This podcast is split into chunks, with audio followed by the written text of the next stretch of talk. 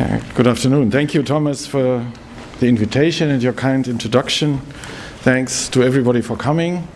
A few hours before the charismatic John Bolton is giving his speech at the University of Chicago. the broad public debates on religion and ethics, on the importance of religious faith for social integration and the transmission of values, or on the dangers for toleration and peace that may be the result of religious orientations, all these broad public debates frequently suffer from empirical deficiencies. All sides tend to argue in a way one might call an a priori mode of argumentation. Such a mode of reasoning assumes an alleged essence of religion in general or of the Christian or Islamic faith in particular, and then deduces from this essence that faith is indispensable or dangerous. A parallel phenomenon can be observed when reason as such is assumed to be the source of morality, or when others declare that reason can never be or become such a source. I certainly do not intend to deny that a great number of philosophical edifices erected on such essentialist foundations are very impressive.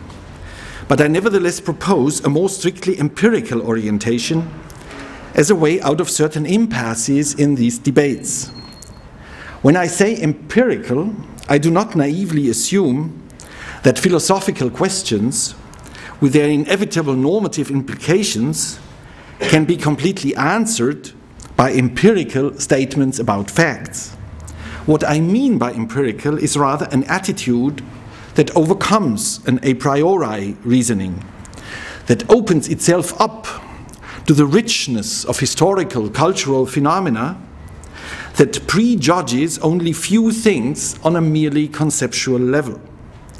My role model in this regard in the area about, of research about values and religion is the great American pragmatist, philosopher, and psychologist William James particularly his classical work of 1902, The Varieties of Religious Experience. In this book, as you probably all know, he kept his distance from all dogmatic presuppositions in the study of religion, be they theological or secularist, by taking his point of departure not in religious doctrines or institutions, but in the dynamics of religious experience. Religious doctrines are then considered to be interpretations of such experiences. Religious institutions organize such experiences and make them permanent.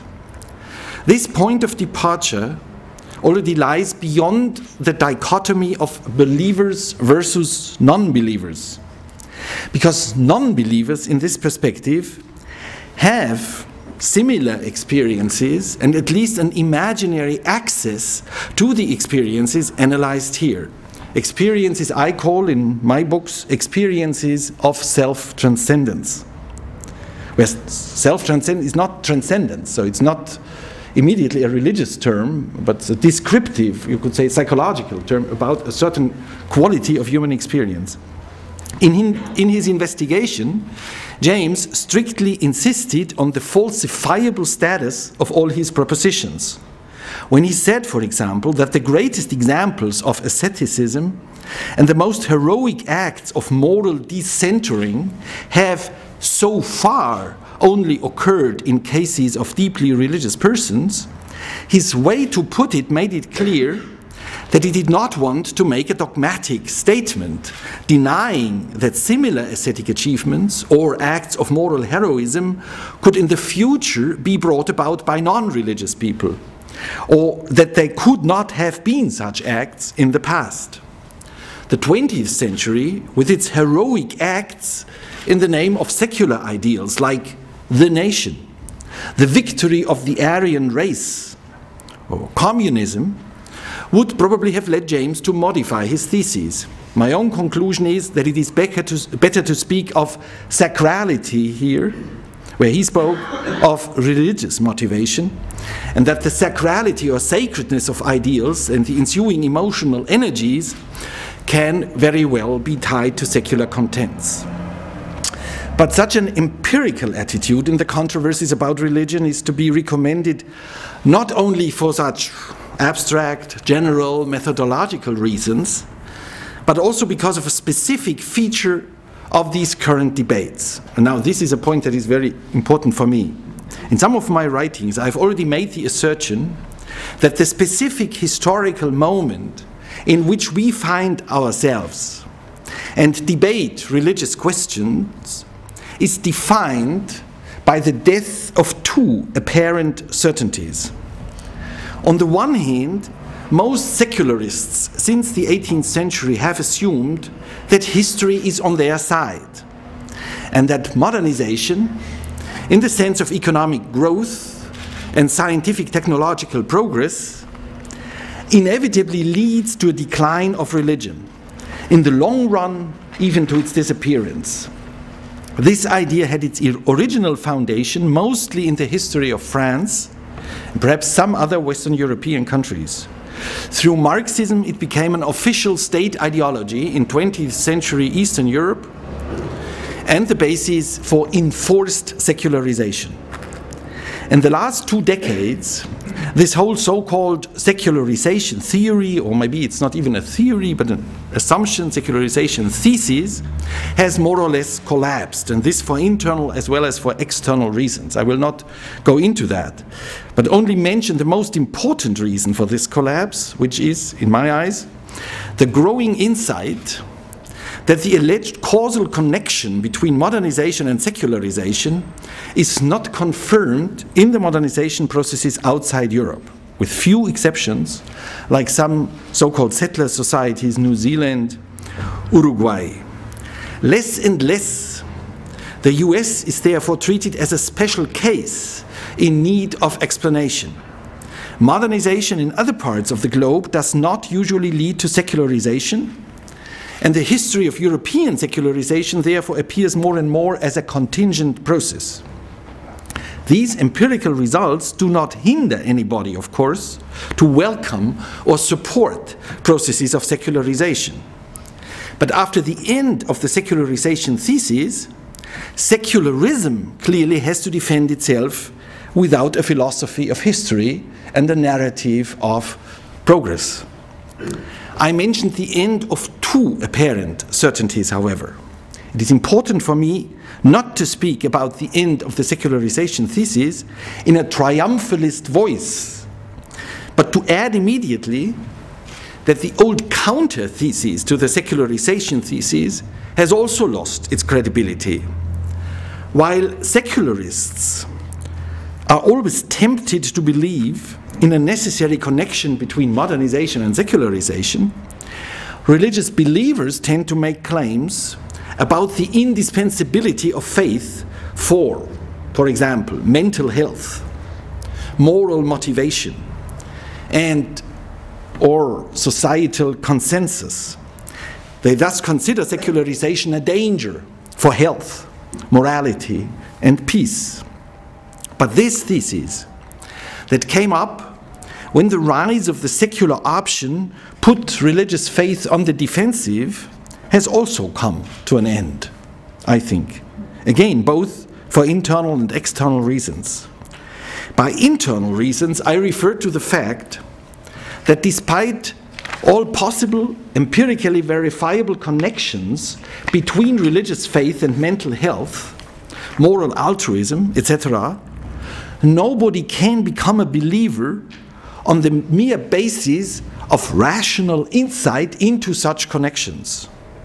This would reduce religious faith to a therapy of autosuggestion.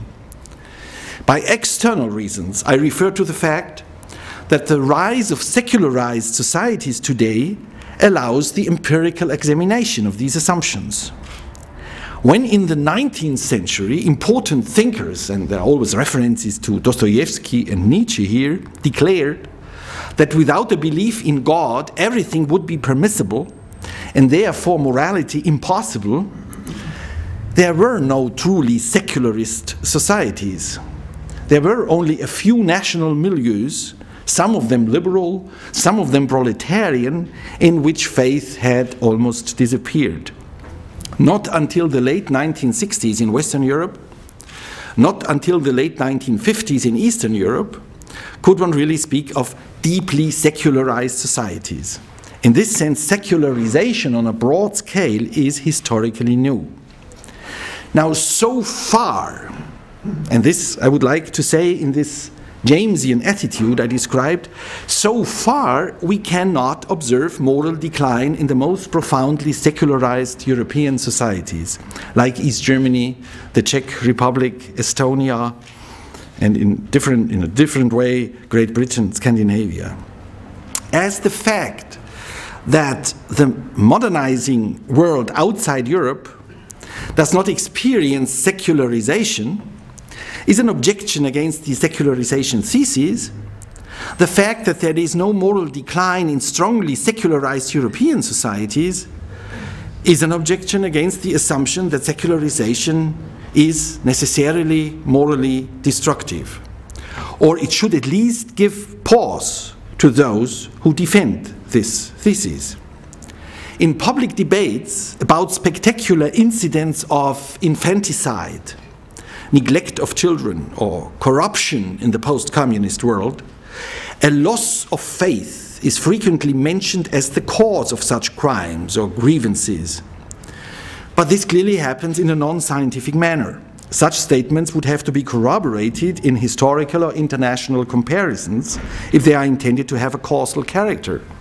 But I don't know of any such serious investigation. On the contrary, corruption, for example, can often be found in deeply religious societies. Just think of the so called amoral familism, if you know this expression by Edward Banfield about southern Italy and the home of the mafia, so to speak. Yeah? The number of violent acts in the US is about five times the European average, and this in an intensely religious country. Mere correlations of religion with crime, for example, do not answer, cannot answer causal questions. At first sight, at least, neither negatively nor positively, religion seems to be the explanation here. Now, the question contained in my title, whether secularization leads to moral decline, so far seems to have a clearly negative answer. More Interesting than this statement, however, is the reflection on the causes for this state of affairs. As the refutation of the secularization thesis can trigger new reflections on what religious faith is and how we have to revise our ideas about modernization if we no longer assume secularization to be its corollary, the growing implausibility of the assumption that secularization destroys morality can be an impulse to reconsider the relationship between morality and religion. I will proceed in four steps. First, I ask whether the morality of secularized societies could be a mere remnant or reverberation of religious traditions. Secondly, I will briefly investigate, with regard to tribal societies, whether religion should be considered to be constitutive for morality at all.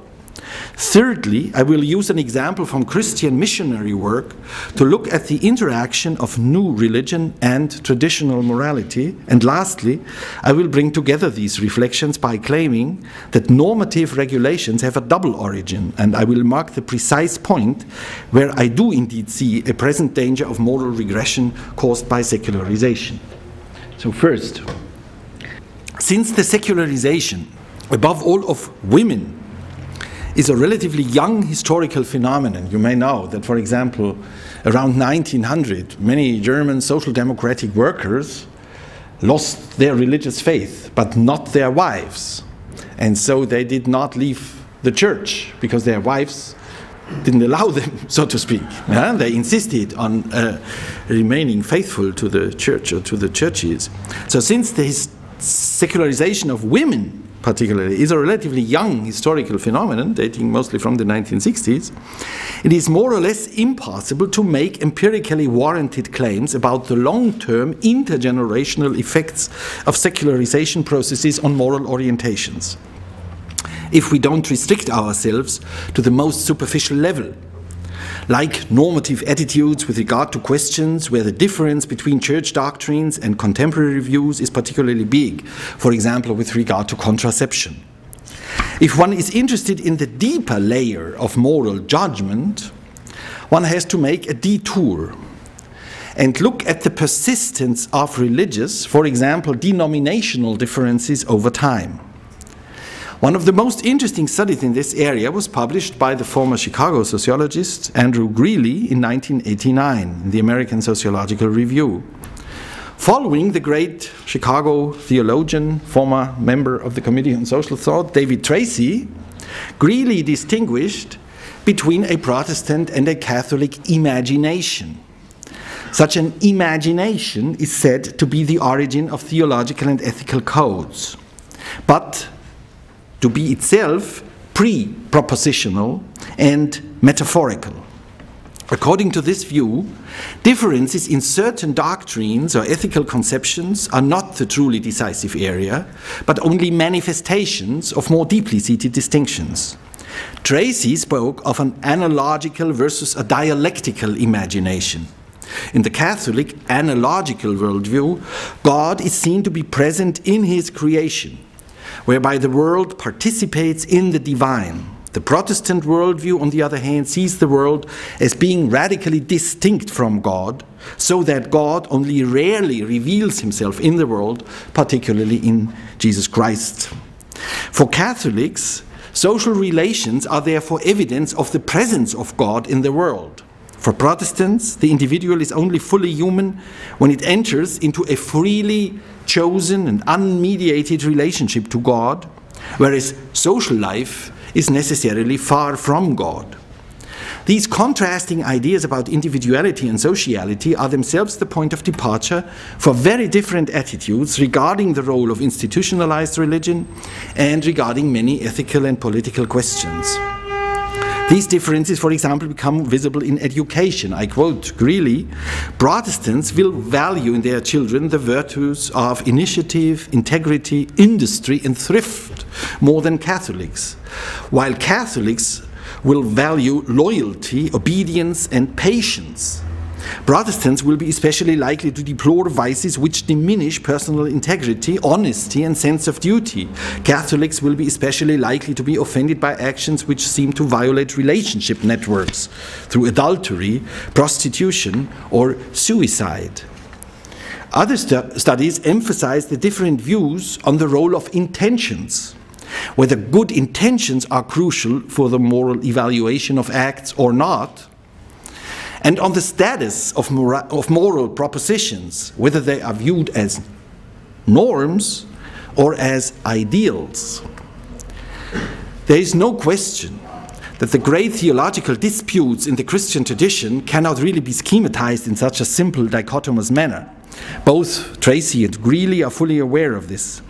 Moreover, the description of the Protestant imagination is clearly based not on German Lutheranism, but on the more radical versions dominant in the English speaking world.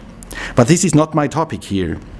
Of much greater interest is the question of the persistence of such deep seating religious imaginations. On the basis of data from the International Study of Values in the 1980s, the result is that 21 out of 36 variables show a statistically significant correlation of denomination and value orientation in the assumed direction. In all countries that were part of the investigation, Protestants are more likely to emphasize freedom and individualism, Catholics are more likely to emphasize equality and fairness. In the English speaking countries, the differences are bigger than on the European continent. They are bigger in Great Britain, Ireland, Canada, and Australia than in the US. Probably because in these countries, denominational differences are more interwoven with ethnic distinctions than in the US. The most important result for my present purposes is that these differences are not smaller, do not get smaller, if only younger people are taken into consideration. This means that new generations will probably not be less influenced by the fundamental structures of this, these religious imaginations. If this is true, however, and I would like to repeat if this imagination precedes conscious reflection, then it is probable that the structures of this imagination remain effective even if people distance themselves from the religious traditions they have been raised in. In this case, we cannot even speak of a secular worldview as if there were one unitary alternative to religious worldviews. We would rather have to assume that all secular worldviews still bear the traces of the religious imaginary out of which they have emerged, either because of clear continuities with the religious tradition or because of the fact that they are intended to be the negation of a specific religious view. This suggestion would help to interpret well known observations.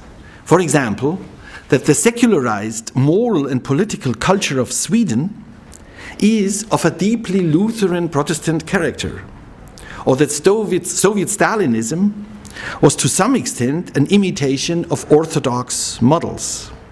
You may also have heard the story from Northern Ireland about a pedestrian crossing the line separating Catholic and Protestant quarters in a small town who is asked at gunpoint to which religious community he belongs. When he answers that he is an atheist, the response is Catholic or Protestant atheist.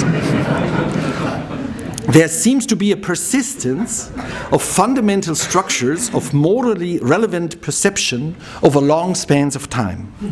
This makes it possible that an older imaginary may remain crucial even under conditions of secularization if this secularization does not suppress certain articulations of the imaginary by force. A definitive empirically based statement on the long term effects of widespread secularization is, as I said, not possible yet. Two additional aspects would, however, be important for it. the motive for secularization can itself be deeply moral. It is ridiculous when so called new atheists like Dawkins and Dennett treat religious people as dim and uninformed. But it is as ridiculous when some evangelical propagandists try to show that atheists are, I quote, arbitrary, unreasonable, ignorant, inconsistent, irresponsible, disreputable, uncaring, and especially immoral. The great atheists of the 19th century often fought against Christianity because they saw hopes for an afterlife as a diminishing of one's commitment to improve life on earth and as an impediment for an intense guidance of life on earth. Or because they suspected Christian morality to be the cause of unnecessary feelings of guilt, a compulsion to detest one's own corporeality, and a seduction to hypocrisy in interaction. All these negative evaluations, whether they are justified or not, evidently are deeply moral. The same is true for many of those today who argue against religious faith on the basis of similar arguments, except if they do this without real interest in the ways religious faith is lived, and if they do this in ideologically distorted ways. More representative than such a deeply moral atheism in contemporary Europe is a routinized atheism without any serious understanding of what religion is all about. In 1895, the great Protestant theologian Ernst Troeltsch suggested that atheist ethics has the promised consequences only as long as it compares itself with a specific religiously grounded morality that it tries to overcome. If it loses this point of comparison, it often also loses its motivational strength and noble character. Some developments in Europe's most secularized societies clearly support this suggestion. If we do not distinguish between different atheisms, different degrees of moral intensity here, no serious assertions about the moral consequences of secularization are possible. Moreover, recent American studies offer evidence that in the US, even a majority of the children who grew up without religion develop religious commitments in the course of their lives. One survey revealed, now, excuse the sociological language, I quote, that the unaffiliated have one of the lowest retention rates of any of the major religious groups. With most people who were raised unaffiliated now belonging to one religious group or another. those who leave the ranks of the unaffiliated cite several reasons for joining a faith, such as the attraction of religious services and styles of worship, having been spiritually unfulfilled while unaffiliated, or feeling called by God. The unaffiliated population in the US is a very diverse group. Roughly 4 in 10 unaffiliated individuals say religion is at least somewhat important in their lives. Many of those who remain unaffiliated leave open the possibility that they may one day join a religion. Their own self understanding often is that they just have not found the right religion yet. Those findings apply only to the religiously intense or to the intensely religious United States and not to the secularized societies of Europe. Although the important role of Catholic and Protestant schools in East Germany, for example, can also be interpreted as a crucial opening in an almost homogeneous secular landscape. In any case, predictions about the moral effects of secularization change if we do not consider secularization an irreversible process. In an intensely religious society, at least, a lack of religious faith can be a mere generational phenomenon without long term consequences. Second point. So far, I have argued that moral orientations are often nourished by an imaginary deep structure that cannot simply be articulated in a conceptual language. When I turn to morality in tribal societies now, my point is different. Here I would like to emphasize that in these societies, fundamental structures of reciprocity in everyday life are a source of morality, and that these fundamental structures of reciprocity are not determined by a religious imaginary. This can, for example, be demonstrated on the basis of a classical anthropological study from the 1920s, namely Bronisław Malinowski's Crime and Custom in Savage Society. Malinowski criticized two dominant ideas about such societies, and he could do that on the basis of years of research on Melanesian tribes. He argued against the idea that savage people, as this name indicated, did not know laws, or if such laws existed, did not obey them, or only in a capricious and unreliable way. But he also criticized the opposite you could say, Durkheimian view, according to which the feeling of collectivity in such tribes is so strong that only a complete obedience regarding custom and tradition that regulate all details of everyday life is possible.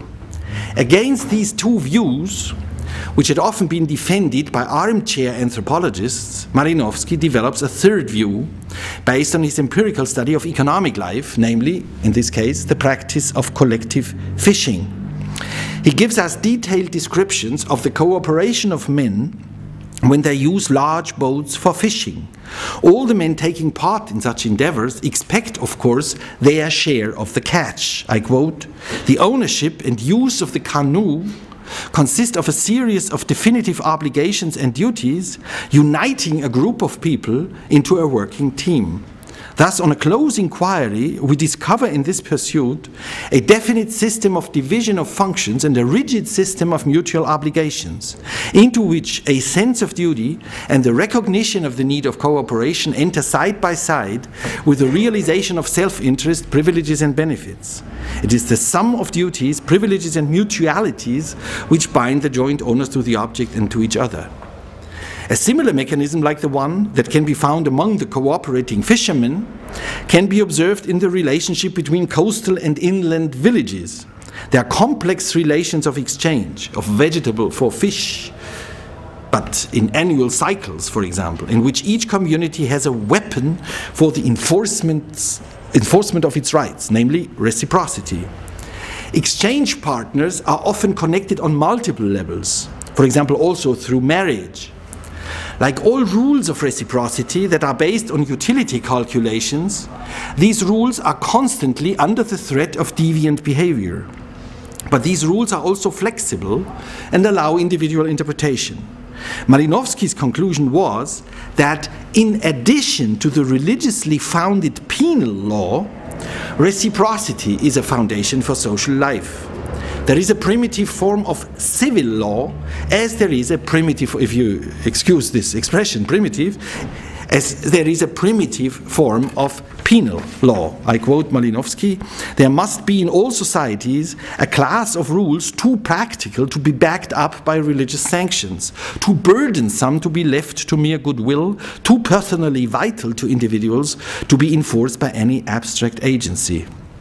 Now, Malinowski's study converged with the research of his friend Marcel Mauss on the fundamental importance of the gift for the constitution of social relations. In a different way, the emphasis on reciprocity can also be found in the work of Claude Lévi-Strauss, who took Mauss' work as his point of departure in his study of the role of reciprocity for the elementary structures of kinship.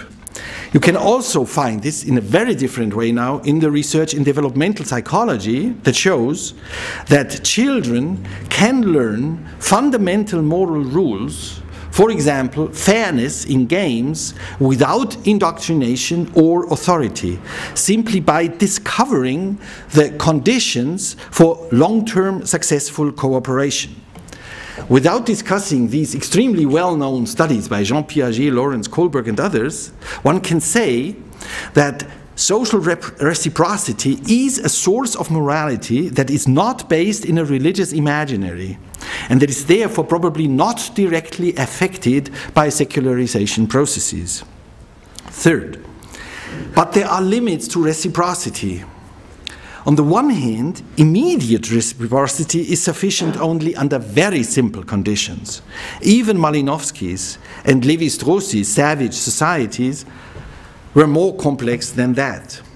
As soon as there is a third party in an interaction chain ABC, we have a problem of circulation. If I expect a return service not from my direct partner but from somebody else, and in the future, trust becomes important. These problems are currently the subject matter of numerous important neo utilitarian studies. On the other hand, reciprocity is also limited because our lifetime is limited. The best way to put it comes from the American baseball legend Yogi Berra. Always go to other people's funerals, otherwise, they won't come to yours. I like that. why, should we, why should we feel obliged to give the love we have received from our parents to our children? This is the point where many would say that the morality of reciprocity is unstable and in need of additional, namely religious, support. Now, this idea is plausible insofar as value commitments, for example, a commitment to the value of justice, reduces the tendency to refuse reciprocity, as in free rider behavior. But such a commitment does not have to go beyond a commitment to the rules of fair cooperation, as articulated in the Golden Rule, or in a more sophisticated way in the categorical imperative. Even if the idea of Kant or the early Habermas that rational motivation in this sense can be strong and sufficient is not justified, this does not mean that only religious motivation can help to stabilize it. Such a stronger motivational power can also come from intense experiences, for example, of a negative quality. Suffering and degradation may lead to revenge and violence, but they may also make evident to some that human dignity and non violence are values.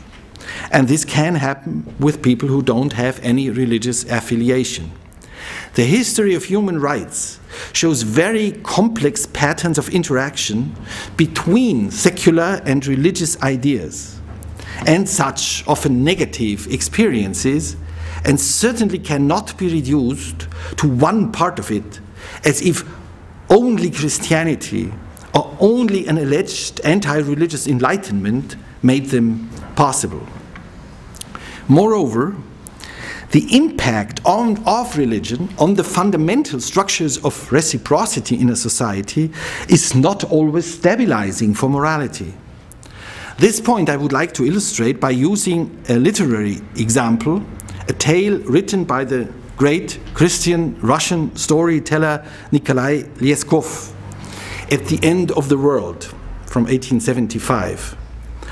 The topic of the story is the failure of Russian Orthodox missionary efforts in Siberia and Central Asia. Why are they so much less successful than those of Protestant missionaries coming from outside Russia? Is the lack of success due to their low level of education and a certain clumsiness of the Russian clergy? The novella is told by a bishop who travels to these faraway places in order to find out what the causes of the failure are. To his surprise, he finds out that it is the best and the brightest clerics who have the greatest doubts about missionary activities. In a horrible blizzard, the bishop gets help from an unbaptized tribesman, while a baptized member of the same tribe, in his contemptible egoism, lets down the cleric he had to accompany. Individual baptism takes members of the tribe out of their networks of social reciprocity. One of them, that is my favorite example, sacrifices himself for his fellow tribesmen and undergoes baptism again and again under different names because he attempts to spare the others the fate of this loss of trust. Do you understand the example? I, I like this a lot. Yeah? And confession is used by the newly baptized as a justification for the neglect of their obligations in the reciprocity networks. Misdeeds for which they would traditionally have offered compensations are now considered to be no longer relevant because of the sacrament of confession. It would be easy, of course, to dismiss such behavior as based on ridiculous misunderstandings of confession and baptism.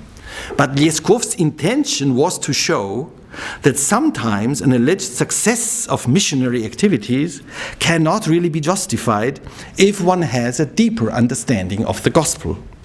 In these cases, not secularization, but missionary work is the cause of moral decline. Fourth, summarizing my reflections, I would say so far, there is no serious evidence for the assumption that secularization leads to moral decline. This may partly be due to the persistence of moral orientations that originally emerged out of a religious imaginary, but retained their power after cutting off the connection to this context of origin. More importantly, the structures of human cooperation can lead the individuals to meet the obligations of reciprocity either out of a rational calculation of the conditions for long term cooperation or out of a commitment to the value of justice, fairness.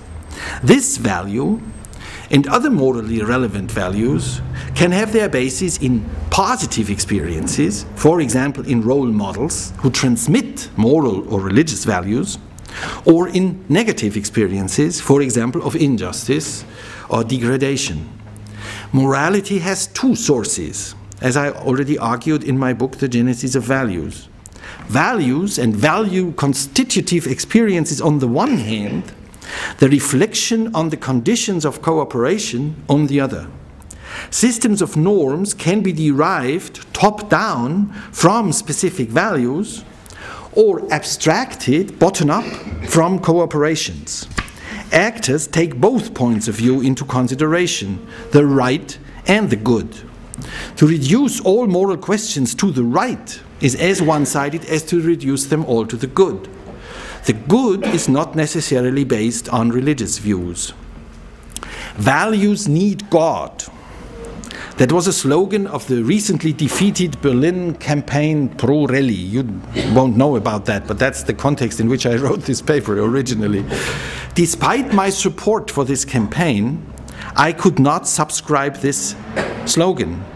I think religious believers should not proclaim their faith as being indispensable for morality. They certainly cannot articulate their values without, without referring to their faith. But they should articulate their faith in ways that invite non believers to accept their values, if not their faith. They should not exclude anybody from accepting the values who does not accept the faith. In my eyes, the most important conflict today is not between believers and non believers, but between universalists of religious or non religious convictions on the one hand and anti universalists of religious or non religious convictions on the other. For me, the message of the gospel is the strongest imagination of universalism in history. But I'm well aware that for others, other religious teachings, or Kant's philosophy, or Habermas's philosophy, or other forms of philosophical argumentation have a similar status. For some, such philosophies are not so much an articulation of historically emerging values, but their rational, definitive, and as such supertemporal and context independent justification. In my view, this does not do justice to Kant, nor to other such philosophies. But it is certainly legitimate to have differing views on the meaning of justification in the area of values and to argue about the most appropriate of such justifications. What worries me is not that secularization destroys morality, but that a weakening of Christianity could weaken one of the strongest foundations of moral and legal universalism. If this universalism came into being when the idea of transcendence came up in the so called axial age, according to Karl Jaspers, then we cannot be sure that universalism can survive if the idea of transcendence gets lost. But such a worry is not a battle cry. Thank you.